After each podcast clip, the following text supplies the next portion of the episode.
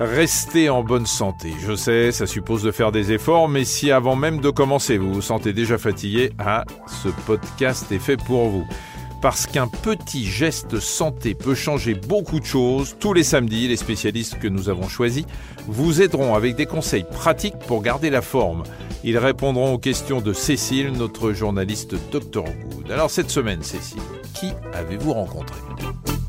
Eh bien, cette semaine, Michel, j'ai interrogé le professeur Philippe Amouyel. C'est un grand spécialiste de la maladie d'Alzheimer, mais surtout, il connaît le cerveau sur le bout des doigts. Et son dernier livre, Le Guide anti-Alzheimer, est d'ailleurs sous-titré Les secrets d'un cerveau en pleine forme. Il fourmille de petits trucs vraiment facilement applicables pour entretenir cet organe majeur. Et aujourd'hui, Rien que pour nous, il nous explique pourquoi faire des sudoku à fond tous les jours, ce n'est pas forcément la meilleure stratégie. Pour doper nos neurones, il faut au contraire varier les plaisirs. Il y a mille et une façons de stimuler son cerveau. En gros, il y en a euh, trois, on va dire, pour simplifier les choses. La première, bien sûr, c'est la stimulation intellectuelle, mais pas uniquement euh, euh, les éléments théoriques et abstraits, mais des actions concrètes qui font appel inconsciemment à des activités abstraites. Jardiner, bricoler, voyager, faire du tricot. Le tricot est un travail qui a l'air banal, mais d'une grande complexité intellectuelle. Tous ces éléments permettent de stimuler le cerveau. Alors en fait, l'activité intellectuelle, c'est euh, le petit bout euh, émergé de l'iceberg en fait. Notre cerveau, il fonctionne en permanence.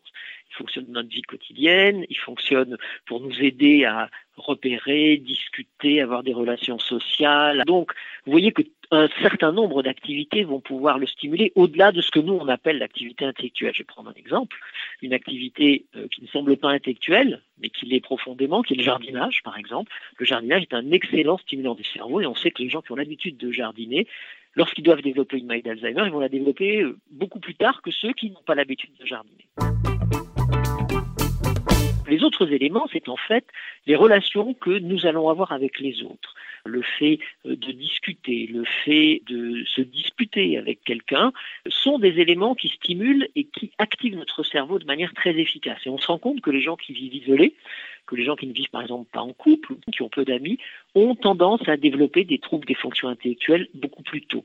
Donc l'éventail et la panoplie des activités est extrêmement large. Alors ça peut commencer par euh, l'apprentissage d'une langue, par exemple, qui est un outil euh, excellent pour stimuler le cerveau, ou également par l'organisation de parties de jeux de société avec ses amis régulièrement. Alors, autre élément qui stimule notre cerveau, c'est en fait toutes les relations qu'a notre cerveau avec l'extérieur. Et ces relations, elles passent par nos organes d'essence. C'est le toucher, euh, c'est l'odorat, c'est la vision, c'est l'audition, c'est le goût.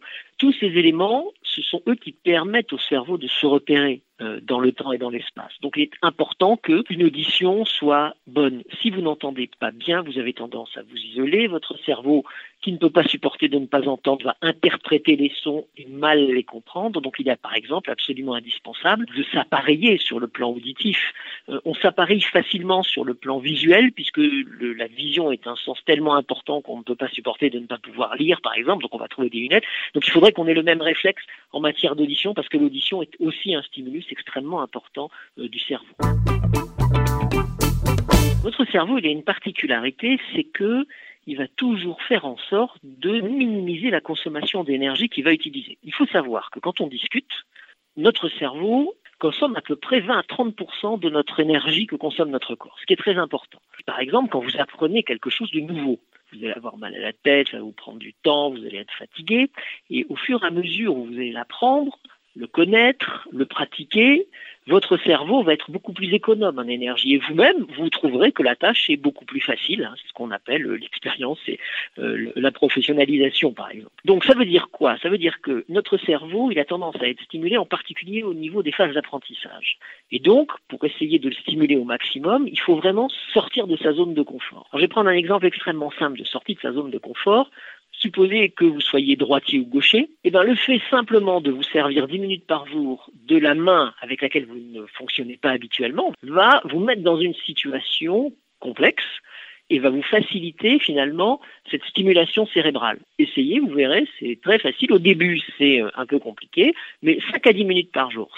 Cet élément de sortie de cette zone de confort est un élément important de notre stimulation cérébrale.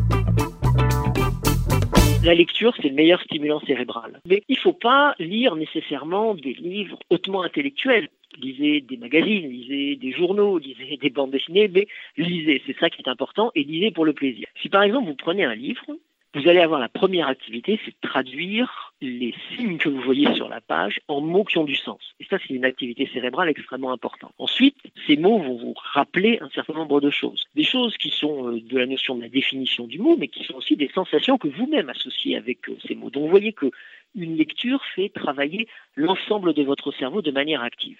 Si maintenant je prends par exemple un écran, alors plutôt un écran de télévision, on va dire un écran pas très intelligent au départ qui euh, vous envoie des images, l'image est captée en tant que telle. Finalement, votre cerveau n'a pas tellement d'efforts à faire pour capter cette image. D'autre part, il crée un certain état hypnotique qui fait que on est fasciné par ces images. A qu'à regarder euh, un enfant de 3 ans que vous mettez devant une télévision, il se calme et on ne peut plus euh, le décoller. Mais malheureusement, derrière cet afflux passif d'informations, votre cerveau travaille beaucoup moins que devant journal ou un livre que vous lisez.